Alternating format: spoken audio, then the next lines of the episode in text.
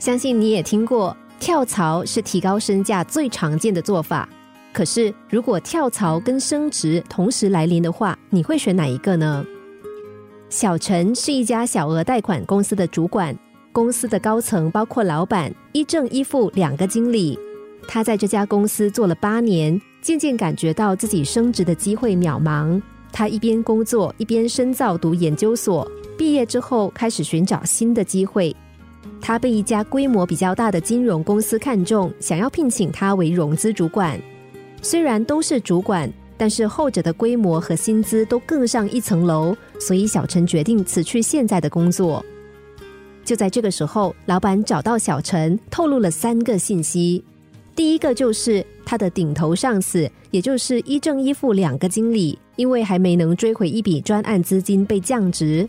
二是老板想要小陈替代他俩主持公司，三是公司即将转型。老板的谈话扰乱了小陈的跳槽计划。最初听到晋升机会的时候，他是狂喜的。正所谓疑人不用，用人不疑。公司目前遇到了困难，老板这个时候愿意委以重任，不就是说明老板很相信他吗？而且这是一个临危受命的机会。如果能够做出一番成绩，老板说不定会更赏识他。但是如果不跳槽的话，小陈又不甘心，因为老板已经透露了转型的资讯，全新的领域未必是他所擅长的，再继续下去也不一定会有所发展。不过目前正好有一个自己喜欢而且更大的平台，到底是留下来升职，还是按照原定计划跳槽呢？小陈徘徊不定。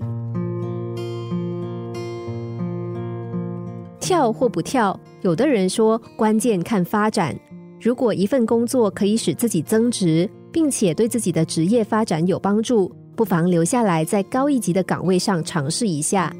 内部晋升已经展现了公司对个人的肯定和认可，也为自己提供了更广阔的发展空间。况且，熟悉的业务领域和人际关系，总是比陌生的环境更容易打开工作局面，使人取得良好成绩，提升自信心。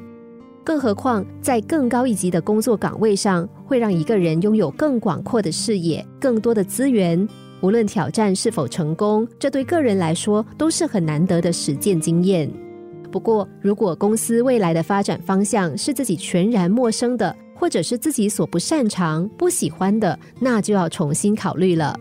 跳槽虽然说是另一种途径的升职，但在跳槽之前，先弄清楚自己的能力和所在行业的发展情况。心灵小故事，星期一至五下午两点四十分首播，晚上十一点四十分重播。重温 Podcast，上网 U F M 一零零三 t S G。